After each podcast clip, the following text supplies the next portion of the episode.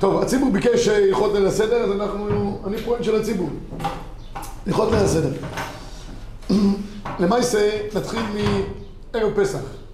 ערב פסח מתחלק לשני חלקים. חלק אחד אנחנו מתעסקים איתו בביאור החמץ, שזה החלק של הלא תעשה בפסח. כל החלקים שבהם אנחנו צריכים לפרוש מכל ימי החמץ, אז זה מתחיל בשעות הבוקר, שבו אנחנו אוכלים את הארוחה האחרונה של החמץ, לאחר מכן נקים את השיניים, לאחר מכן עוברים לביאור החמץ, ולמעשה אנחנו כאן מסיימים את כל הסריה של בדיקת החמץ, ביטול החמץ וביאור החמץ. על זה נאמר בל ירוי ובל ימוצא.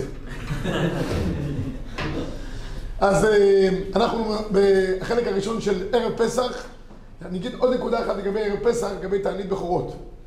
תענית בכורות זה תענית שנועדה לאותן בכורות שניצלו במצרים, ולכן מן הים מן הראוי כביכול שהם יצומו. אבל כבר מנהג העולם לא לצום, כי ירדה חולשה לעולם, ועושים סיומים. סיום אפשר לעשות רבי ישראל אפילו למסכת משניות, ובלבד שיעברו עליה וידעו אותה ויבינו אותה. ללמוד משנייס כמו תהילים לא עובד. זה הרב אלישיב היה קורא, היה אומר, הוא לומד, הוא גמורה, הוא, מתפלל גמורה. לא, לא מתפללים גמורה, לא מתפללים משניות. צריכים להבין. למדת מסכת משניות, סיימת, הבנת, עושה סיום ויוצא ידי חובה. אפשר להשתתף גם בסיום של אחרים, אין שום בעיה, ונוהגים לאכול כזית, לא צריך שיהיה סעודה על פת.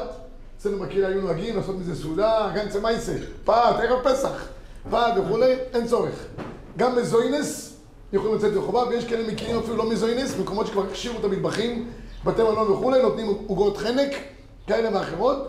ואוכלים מהם גם לפחות הבכורות, לכל הפחות שיאכלו כזית, ובזה הם נפטרים למעשה מסעודת, מתענית בכורות. כל סעודת מצווה שיעשו, יצאו בזה ידי חובה. דבר אחד חשוב, יש הרבה שעושים שלוחים, עושים שליח כדי שהוא יהיה בסעודה ויביא להם איזה מטעמים משם. לא עובד רבי סי. צריך להיות נוכח בסיום עצמו. בסדר? זה לגבי העניין של הסיום בערב פסח, לאחר מכן הביאור חמץ, ומאותו רגע ואילך אנחנו מתחילים כבר לעבור לליל הסדר. איך מתחילים לעבור כבר בחצות היום לליל הסדר? הדבר הראשון כתוב במחבר, יכין שולחנו מבעוד יום.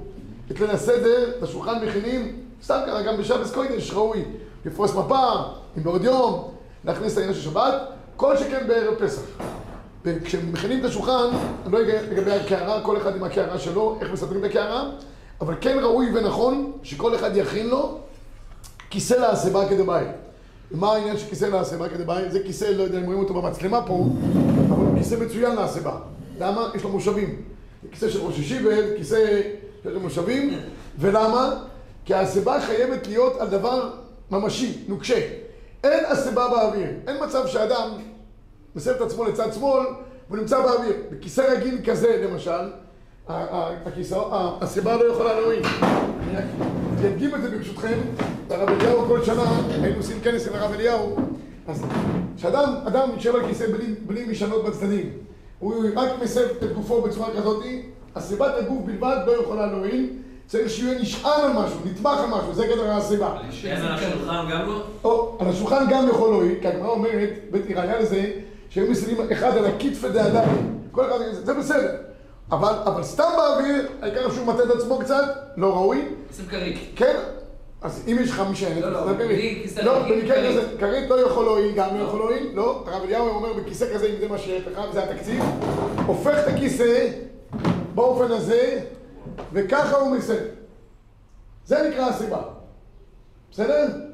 כרית על הצד לא יכול להועיל, הרב גדול, שלא תתבלבל בעניין הזה. והסיבה זה חלק מהעניין. אמנם חקרו האחרונים, אה, משפחת בריסק, האם הסיבה זה חלק או שזה תוספת, היא עומדת בפני עצמה, או שהסיבה היא חלק מהעניין עצמו, נפקא מינה לגבי העניין של הסעודה, אבל אכל מצות ולא הסב, או שתה יין וארבע כוסות ולא הסב, לא יצא ידי חובתו. אמנם יש פה חילוקי דינים לגבי העניין של ארבע כוסות, שניים ראשונים, שניים אחרונים, לא ייכנס לזה כרגע, אבל בעיקרון צריך להסב בכל ארבע כוסות ובכל העניין של אכילת המצה. ותכף אני אפרט כל עניין של אכילת המצה. הנה לך בטל הזאת, צריך להכין את הדברים בעוד יום. צריך גם להוציא את כל הכלי חסד וזהב הכי מפוארים שיש לאדם, לשים אותו על השולחן, וזה אין בעיה של אה, זכר למקדש.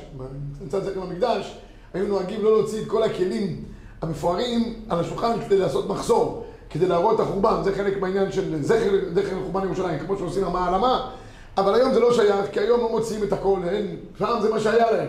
אז היו מחסרים משהו, היום יש כל מיני סרבסים למיניהם, כל מיני כלים מכלים שונים, אז מה הדבר הזה פה? אבל בערב פסח, כדי להראות דרך חירות, מוציאים את כל הכלים כולם. מספרים ששאלו פעם את אחד מרבני בריסק, בכל דבר אנחנו עושים זכר. המצה, זה מה שלא הספיק קצר להחמיץ. מרור, שמרו את חייהם. למה לא עושים זכר לכלי חסף וכלי זהב ושמאלות? למה זה לא עושים כזה? אז אמר להם בריסק, לכל דבר עוד נשאר לנו מעכשיו, זה לא רק זכר. יש לנו עוד מאמרו, נשאר לנו, עוד מהמתנו. כסף וכלי זהב, הכל נעלם לגמרי. מה שנגמר, נגמר, אין, מה לעשות בזה זכר. בכל אופן, ישים את כל הדברים על השולחן, יכין את הקערה גם מבעוד יום, כל אחד לפי מנהגו. יש כאלה שעושים לכל אחד קערה, יש כאלה שעושים קערה מרכזית, יש כאלה שעושים אותה לפי האריזה, שיטות אחרות. כל אחד יעשה כפי מנהגו לגבי הקערה, אין פה עניין מיוחד. ועוד דבר אחד חשוב לגבי ערב פסח, שזה חלק אינטגרלי מהכנה ליל הסדר. לא אוכלים כבר מחצות ומעטים לאכול, משעה עשירית זה הגמרא אומרת, מסכת פסחים כבר גם לא אוכלים, מותר לאכול דברים קלים, אבל כמובן לא לקבוע סעודה, אין על מה לקבוע סעודה. כי מה נפשך? החמץ כבר בוער לגמרי. המצה אסור לאכול אותה לכולי עלמא בערב הפסח. יש כאלה שמקדימים כבר מראש חודש, מקדימים חודש, חודש קודם, יש כאלה כל השנה כולה. אבל מה שלא יהיה ערב פסח לכולי עלמא, לא אוכלים מצה. יש כאלה שמקימים לאכול מצה שלא יוצאים בה ידי חובה. בצבא למשל, עושים מצות כאלה שלא יוצאים בהם ידי חובה, מטוגנות ולא אפויות. אז מי שרוצה להקל בזה, יש לו על מי לסמוך. או יש כאלה שאוכלים כל מיני אה, אה, שרויה. שרויה, שרויה, יש מחלוקת, כן, שרויה, לא שרויה, יש כאלה שהחמירו בעניין של שרויה.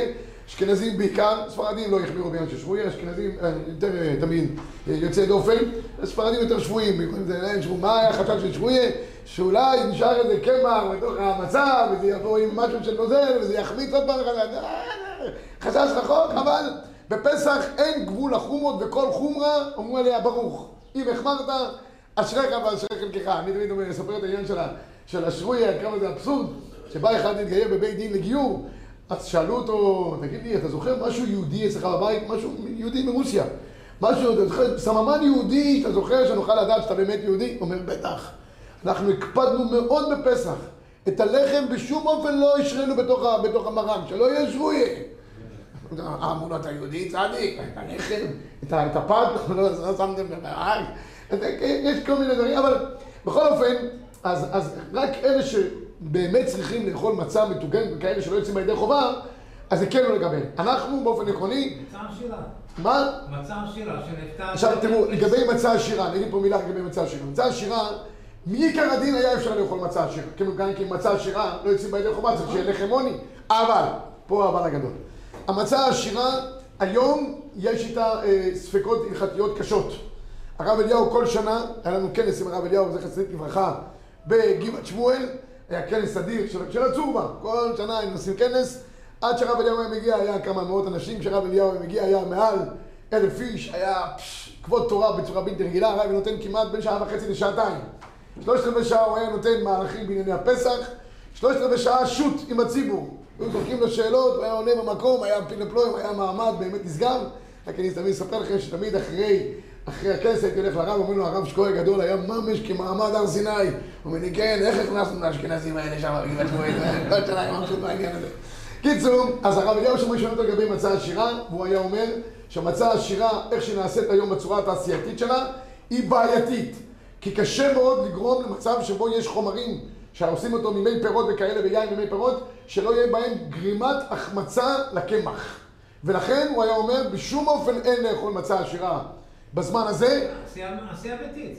עשייה ביתית זה משהו אחר, אם אתה, אתה יודע לעשות ברוך השם עשייה ביתית, יש לך... בסדר, אבל מי שלא, בדרך כלל אוכלים את מה שהם מוכרים בכל מיני קופסאות כאלה ואחרות, עד ערב פסח זה מצוין כי זה משביע וזה בסדר גמור. אבל הרב אליהו אמר, מזמן איסור אכילת חמץ, אסור גם לאכול את המצה עשירה. מן הראוי למכור את זה בתוך מכירת חמץ, אם נשאר לך. זה, זה שואל אותו, אז למה קוראים לזה מצה עשירה? הוא אומר, כי מעשירה את בעלי המפעל, זה כן הוא אומר, זה היא עושה את העבודה מצוין. אבל מצד המצה העשירה, איך שהיא מוגדרת הלכתית בגמרא במסכת אה, פסחים, זה לא מצה אשר, אוקיי? אז, אז מה אוכלים? אוכלים דברים אחרים, אוכלים פירות, אוכלים פירות, אוכלים דברים. אני לא כן רוצה... חסר, ל- לא חסר. אני רוצה להגיד, אני רוצה להגיד עוד דבר אחד. מי שכמובן נוהג אורז, קטניות, כל מיני גם יכול לאכול. ויש עוד דבר, יש כאלה שעושים ממצה, אמרתי, לכן הגעתי לזה שויה, כזאת כל מיני, אה, אה, איך קוראים לזה, יש לזה מילים, כל מיני שפות. גבלות. גבלובס, או, לא, זה, מה הדבר, יש כל מיני בלדינו, כן, זה אפשר לאכול, למה? כי זה לא מצה ממש, זה מזוינס אפילו בערב פסח, ואפשר קצת להסביר את העניין. ובלבד שלא ימלא קרסו מהן, למה? כדי שיאכל מצת מצווה לתיאבון. רש"י מחדש שם החידוש נפלא ביותר, רש"י אומר שמצת מצווה לתיאבון, משום הידור מצווה. אתם שומעים? אם אתה אוכל מצה ואתה לא קץ באכילתך, יצאת ידי חובה.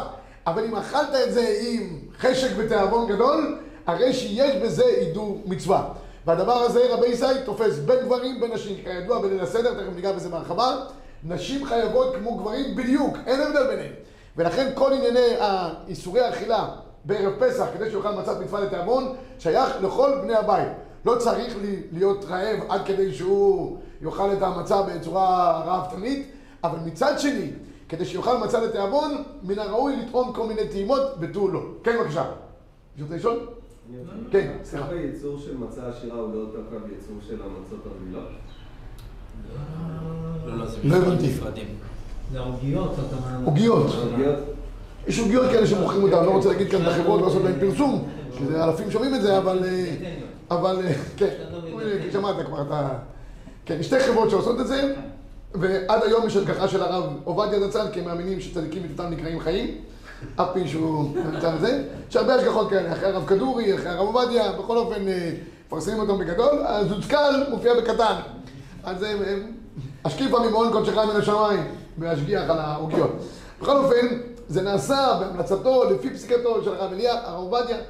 מי שאוכל, יש שם השגוחה ש... ש... הרב אליהו, אני אומר את הרב אליהו. טוב, נמשיך עכשיו לגבי ליל הסדר עצמו. בליל הסדר עצמו, יש פה תמיד אה, אה, מאבק כוחות. האם להרחיב מאוד בענייני ההגדה והוורטים, ואז יוצא שהמגיד מתרחב מאוד, וממילא אנחנו מאחרים את השולחן עורך, וממילא נכנסים פה לשני בעיות. אחד, יש כאלה שלא מקיימים את המצוות, את המצווה כהלכתם, כי הם כבר עייפים ורדומים ותשושים. במיוחד האנשים שעובדות קשה מאוד, והילדים כבר קטנים, אז מן הראוי, הרב, שלמה זלמן היה אומר, אז אז שלמה זלמן נוירבך, מן הראוי קצת להזדרז בענייני השולחן עורך, ה- המגיד, כדי להגיע לשולחן עורך בצורה יותר נורמלית. מה, מה, מה הפשט? יש עניין שם לאכול את המצה, ושם יש הרבה מצוות בשולחן עורך. אנחנו לא מיד מתחילים לשולחן עורך. יש, אמנם כל העיניים נחשפות לשולחן עורך, אבל לפני כן יש עוד כמה מצוות שראוי לקיימן כדבעי. אי לכך ובהתאם לזאת, מן הראוי להגיד וורטים קצרים במגיד. יש כאלה מכינים שורים כלליים, ואיזה פשטים שהם שמעו, וכל מיני מהלוכים, אין עניין. דברים המושכים את הלב. לכן תרגמו את זה הרבה פעמים כל מיני שפות כאלה ואחרות, כדי שכל הציבור כולו יהיה שייך בעסק. ולהגיד דברים בעיקר בענייני יציאת מצרים, מדרשים זה דבר מצוין. ללמוד את המדרשים בענייני יציאת מצרים, בפרשת שמות, פרשת וערה, פרשת בו, אלה המדרשים מי שיכול לעבור עליהם. אנחנו בצום הפעם כינסנו באמת את כל המדרשים בשביל המגיד, צריך לחפש מאיפה זה, זה נמצא, וזה פיל פלואים, מדרשים מושכים את הלב ונותנים לכולם להיות שותפים בעניין לגמרי. ובלבד שגם התינוקות יישארו, יישארו ערים. עד כדי שהגמרא אומרת מסכת אה, פסחים דף קט, שרבי עקיבא מעולם לא היה עומד בבית המדרש. רבי עקיבא אף פעם לא היה סוגר את הגמרא. יש כאלה שסוגרים את הגמרא בשמחה רבה, אה, הגיע הסוף הסדר, כוח. הגיע השיעור, אומרים לרב, כוח. הרב חושב שאומרים לו שכוח על, השיעור, לא, שכוח שגמרת. עיקר השכוח וגמרת. אם היה מוצלח, גם גמר שכוח על השיעור. רבי עקיבא לא היה מקבל שכוח, למה? כי מעולם לא היה גומר את הסדר. הוא לא היה מסוגל, כשרבי עקיבא לסגור גמרא, או להפסיק סדר זה היה טראומה. זה להתנתק מקור החיים, ככה רבי עקיבא נחש. אומרת הגמרא, מעולם לא היה אומר רבי עקיבא לעמוד בבית המדרש. חוץ מערב פסח ומערב יום הכיפורים. ערב פסח, כדי שהתינוקות לא יישנו וישאלו. אמר רבי עקיבא עם העניין הזה, זה עניין בהגדה ארוך, אבל בכל אופן, זה היה העניין. שהתינוקות יתפסו מעמד מאוד חשוב בליל הסדר. ואני רוצה להגיד נקודה חשובה, הרבה פעמים אנשים אומרים לילדים בואו תש- תשאלו מה נשתנה, זה מצוות עשה דאורייתא של והגעת לבנך, כאן הבן שואל והאבא משיב לו. העניין הוא שכבר מאוחר, אחרי שהילדים אומרים מה נשתנה, מעמידים אותם, נותנים להם איזה צ'ופר, אני לא יודע מה זה עכשיו, ילדים עכשיו תלכו לשאול, מה תלכו לשאול, הם שאלו שאלה, והם יקבלו תשובה, יישארו אפיקורסים. אם הם... אה, הרבה היו לומדים את המלבים, מלבים היה לו הרבה שאלות, שאלו אותו מישהו למה היית אפיקורס. הוא אומר, רק ראיתי את השאלות, עד שהגעתי לתשובות כבר נרדמתי. כל השאלות, צריך עכשיו לשבת עם הילדים ולהסביר להם את כל עניין יציאת מצרים. להכניס להם כוחות כאלה ואחרים. אז זה עניין של, המגיד, לא להאריך יותר מדי, אלא לעשות את זה בצורה נורמלית, שיהיה פה חוויית לימוד יציאת מצרים. ולהכניס כוחות לילדים על כל עניין יציאת מצרים. חשוב מאוד הדבר הזה. יש כאלה שאומרים שהמצווה על הסבא יותר מהאבא. ולמה? כתוב, והגעת לבנך ובן בנך את אשר התעלת במצרים. למה יש עדיפות? בשביל שהוא שולחן. אז הסבא הוא ראש הדוברים, והאבא בעדיפות שנייה, כי הילדים מאמינים יותר לסבא מאשר לאבא. הוא היה יותר קרוב להר סיני. אז מי שיותר קרוב לאירוע, הוא יותר נאמן. לכן יש עדיפות לסבא מאשר על האבא. בכל אופן, מצווה על כולם לספר ביציאת מצרים. כל מי שיכול בסופו של דבר, ככה אני אומר, למשוך את הלב, יש איזה דוד שיושב שם, הוא יותר אה, תיאטרלי, האבא נראה כמו לבפון חמוד, לא כזה קשוח, איש עסקים, הייטק, יושב כל הזמן, רגיל למחשבים, לא רגיל לאנשים, שלא ידבר, מה, מה, מה יעשה? אבל אם הוא אחד שיודע קצת למשוך את הלב, לספר קצת דברים, ונמצא, עדיף שהוא יספר על פני האבא, ובעיקר שהילדים יקבלו מענה בליל הסדר של דין והגעת לבנך. רב חיים מבריסק אומר על הדבר הזה, אומר מה העניין של ההבדל של אה, מגיד בליל הסדר מאשר כל השנה כולה. הרי כל יום אנחנו מצווים לזכור יציאת מצרים, זה מה שאמר שם הבן זומר. כל, אה, כל, כל ימי חייך הימים, כל, כל ימי חייך הלילות, יש מצווה לספר יציאת מצרים, כל, כל, אומר רב חיים בריסק, כל יום יש דין זכירה, בליל הסדר יש דין סיפור. אגדה, מה ההבדל בין זכירה לבין אגדה? זכירה זה דבר קצר, אתה שם לך תזכורת, זכרת, נגמר העניין. אני יש אלוקיכם שיוצא אתכם מארץ ישראל, אני לא לכם אלוקים. אלוקיכם נגמר. ולסדר צריך לספר. וסיפור בנוי משלושה דברים. אחד, משאלה, משאלה ותשובה. סיפור שאלה, שואלים שאלה, למה זה קרה ככה וככה? ומה היה ככה וככה? אחרי זה יש תשובה. סיפור הוא בא גם בצורה דרמטית. בהתחלה קרה ככה וככה. כל הילדים נמצאים בהאזנת אה, קשב ככה. בסוף אל תגור. בהתחלה עבודה עבודה זרה היו אבותינו. סבא היה עובד עבודה זרה. סבא היה עובד עבודה זרה? מה אתה אומר? אל תדאג, טוב, קיבלנו מקום לעבודתו, דה פיין, וחיו בעוד שבועות, כל ימי חייהם, כל יום. זה זה, והדבר השלישי זה התאמה. פסח על שומה, מצה על שומה, שמתאימים את הדברים ומושכים את הלב. לכן כל אחד יראה לעצמו איך הוא מקיים את דין והגדת לבנך בצורה האידיאלית ביותר, על פי שלושת המרכיבים שאומר רב חיים בריסק. טוב, זה לגבי העניין של המגיד.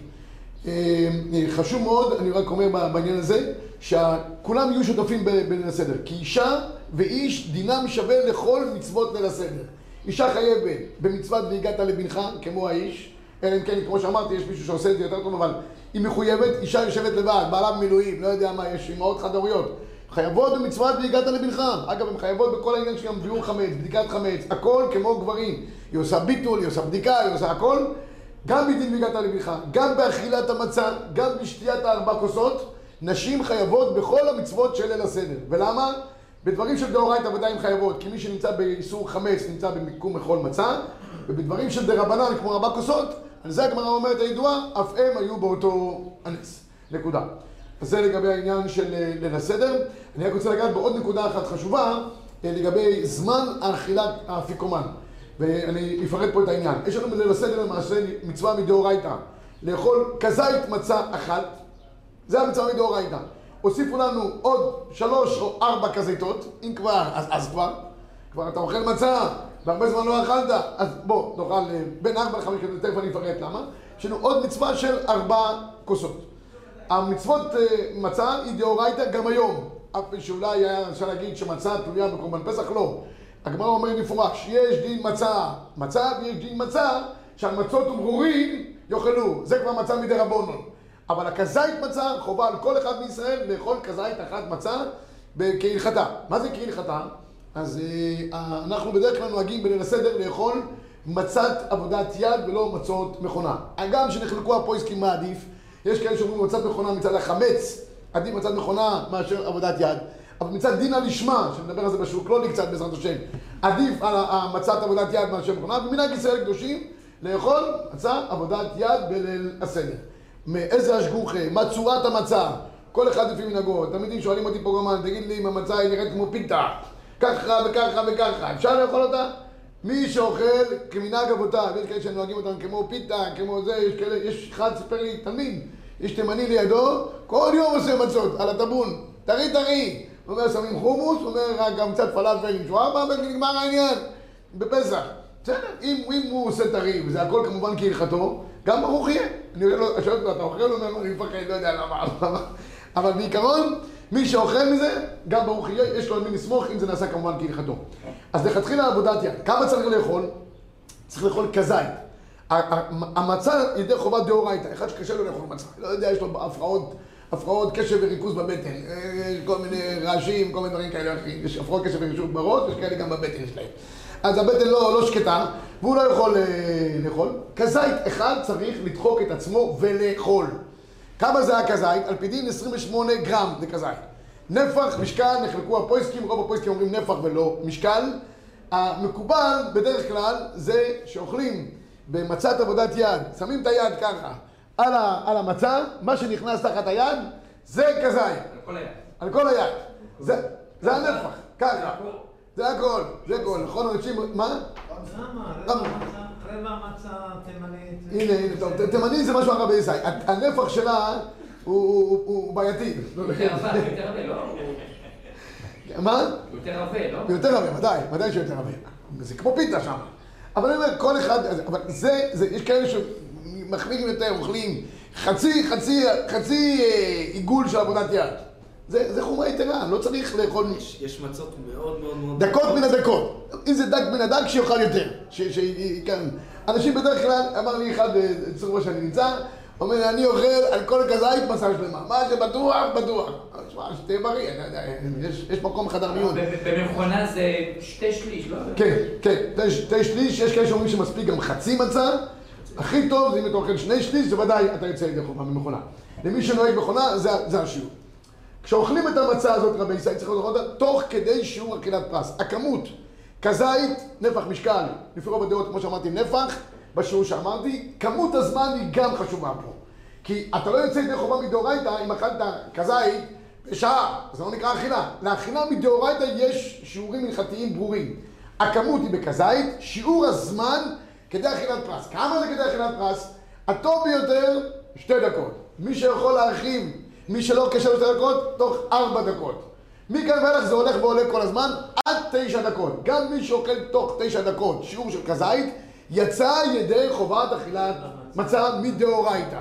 לכן, באכילת מצה הראשונה שאנחנו מברכים, למעשה אנחנו אוכלים שתי כזיתות. אחד כנגד המוציא לחם מן הארץ, ואחד כנגד על אכילת מצה, שבזה אנחנו יוצאים ידי חובת עשה, מצוות עשה מדאורייתא של אכילת מצה. יש לנו למעשה שני מצוות עשה דאורייתא. 60 מצוות יש בליל הסדר, שניים דאורייתא ודאי. זה האכילת מצה, והגעת לבנך. שזה לא תלוי בקורבן פסח. שאר הדברים האחרים, הרבה מהם דרבנן, לברך דרבנן. אבל אלה שניהם ודאי מדאורייתא. אוכל אותם כדוח שיעור אכילת פרס בעשייבה רבי ישראל. ולכן לפני כן מן הראוי שעורך הסדר יגיד לאנשים רבותיי, עכשיו אנחנו אוכלים אכילת מצה, דאורייתא, נא כולם לזכור להסב. איך הצד שמאל, כמו שהראיתי קודם, עכשיו, כשאוכלים, גם צריכים לגמור תוך ארבע דקות, שזה השיעור שהפוסקים מביאים, שזה השיעור הנורמלי, צריך לאכול את זה בצורה נורמלית.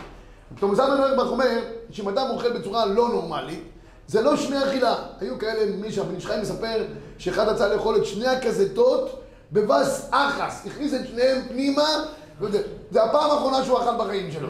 ואין עניין, רבי ישראל, לגמור את ליל הסדר במנוחה נכונה בישיבה עליונה. יש עניין לקיים את כל מצוות ליל הסדר. לכן, אם הוא עדיין אוכל, הוא עסוק באכילת מצה, הוא לא מפסיק, למה זה הזמן הוא... אה, הוא עוסק, הוא ממשיך לאכול. כי בדרך, כלל בין לטר בין למותר, שיעור של כזית, הוא נחשב ככזית בשיעור זמן. אחרת זה לא נקרא שיעור כזית. אתה אומר כזית. כזית כמה? גם יום שלם זה כזית. אתה מבין? צריך ששיעור הזמן יהיה, שאני אני אחשיב את הכמות בשיעור זמן שהוא יהיה מינימלי. ואז אני אומר, יש לי פה שיעור זמן באמת. אחרת, אחרת אין לזה פונקציה לעניין של, של הכמות. אז אוכל את זה, אם לקח עוד כמה דקות, נשגפה לך ויאכל בצורה נורמלית. מן הראוי לא להפסיק בדיבור, לפחות בכזית הראשון, וגם לא להעמיס את זה במלח. סתם מלח הוא לא בריא, ויש כאלה גם, אבל כי המלח כבר משנה את טעם המצה, וצריך שיהיה לו טעם מצה בפיו. אז ככה צריך לאכול את המצה הזאת. בלי תוספות, בלי כמובן כאלה, אולי שמים שם איזה סלטים, או מה- שום דבר רבי זי. יבש, כמו שאכלו אותו במצרים, לא היה להם שם לא חומוס ולא מטבוחה. הם אכלו כך, בצורה הכי פשוטה שיכולה להיות.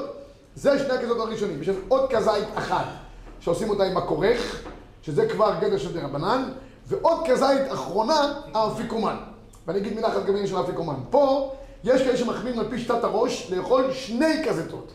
אחד כנגד המצה ואחד כנגד הקורבן פסח. שוב, מי שאוכל רק מצה, אה, כזית אחת, גם ברוך יהיה. מי שאוכל שתי כזיתות, עוד יותר ברוך יהיה. יוסיפו לו אלף פעמים. את שני הכזיתות האלה, גם ראוי לאכול אותם אה, ביחד, והם למעשה חותמים את כל העניין של השולחן עורך. גם אותם ראוי לאכול, כל השיעורים שאמרתי קודם, תוך כדי שיעור אכילת פרס. זה לגבי גדר האכילה של המצות בליל הסדר. בין ארבע כזיתות לחמש כזיתות, שיהיה בהצלחה בעיקר בעזרת השם, כי אל תשכחו שיש גם שולחן עורך וכולי וכולי, אבל ליל הסדר יש בו פתיחת מעיינות, לא יודע איך להסביר לכם את זה, אוכלים, אוכלים. פרס. מה? פרס. פרס, כן. הרב, מה עם הזמן של האפיקומן עם ה... או, עכשיו, לגבי עניין של הזמן של האפיקומן. אז ככה, מן הראוי לסיים את אכילת האפיקומן עד חצות. בגלל שאנחנו סוברים שקורבן פסח היה נאכל עד חצות. האפיקומן הרי הוא מקביל לקורבן פסח. אבל מי שלא הספיק עד חצות, יכול גם להמשיך הלאה ולסמוך על אותן שיטות שאפשר לאכול אותו עד עלות השחר. יש מי שרצה להגיד מהפויסקים, זה מופיע בשם ארוגות שובר, והיו עוד כמה שיטות שיעשה תנאי. ש... והוא רוצה להמשיך, הוא לא רוצה לגמור. אבני נזר, לא? אבני נזר, אני כן, אני מדי עייף היום כדי לזכור. אבני נזר אומר שהוא היה אוכל זה ועושה תנאי. אם זה כהלכה כרבי אלעזר בן עזריה, שזה עד חצות, אז זה יהיה האפיקומן שלי. אם לא, אז אני אוכל יותר מאוחר כרבי עקיבא, וזה יהיה. קיצור, יש כאלה שטוענים, פקפקו על הדבר הזה, אמרו, אין תנאי במצווה. אין, אין תנאי, מה זה תנאי במצווה? תעשה תנאי בקידושין. תנאי במצווה, אתה מתאים בקודש ברוך הוא, אם זה כן יהיה מצווה או לא יהיה מצווה. אבל יש כאלה שסמכו על זה, ויש כאלה שלא סמכו על זה, יש כאלה שמנצלים את זה ואומרים יאללה אפיקומן בואו נגמור, יש כאלה שגם רוצים לסיים, אז אומרים אפיקומן כבר חתום חתום חתום, בסדר, כל אחד יעשה, יעשה אה, כמנהגו, זה בסדר גמור. רק עוד נקודה אחת אה, חשובה לגבי עניין של הסדר, אה, מן- הראוי לסיים את, ה, את כל הלילה כולו, תמיד בסיפור יציאת מצרים. הרמב"ם כותב, יספר ביציאת, הרי כתוב שם על, על התנאים שהיו מספרים יציאת מצרים כל אותו הלילה. כל אותו הלילה ראוי לספר יציאת מצרים. אז הרמב"ם כותב שממשיך לספר יציאת מצרים עד שתחטפו שינה, עד שהוא חוטף אותו שינה, וככה הוא נדע מתוך סיפור יציאת מצרים. סגולה גדולה, רבי ישי, בסוף ההגדה להגיד שיר השירים. רב חיים קנייבסקי, זכר צדיק קדוש לברכה, הלך מאיתנו בעוונותינו, היה אומר שהסגולה של, שיר השירים, כל ערב שבס ובליל הסדר, אין מעלה יותר גדולה בשביל שמירה על כלל ישראל, ככה היה אומר.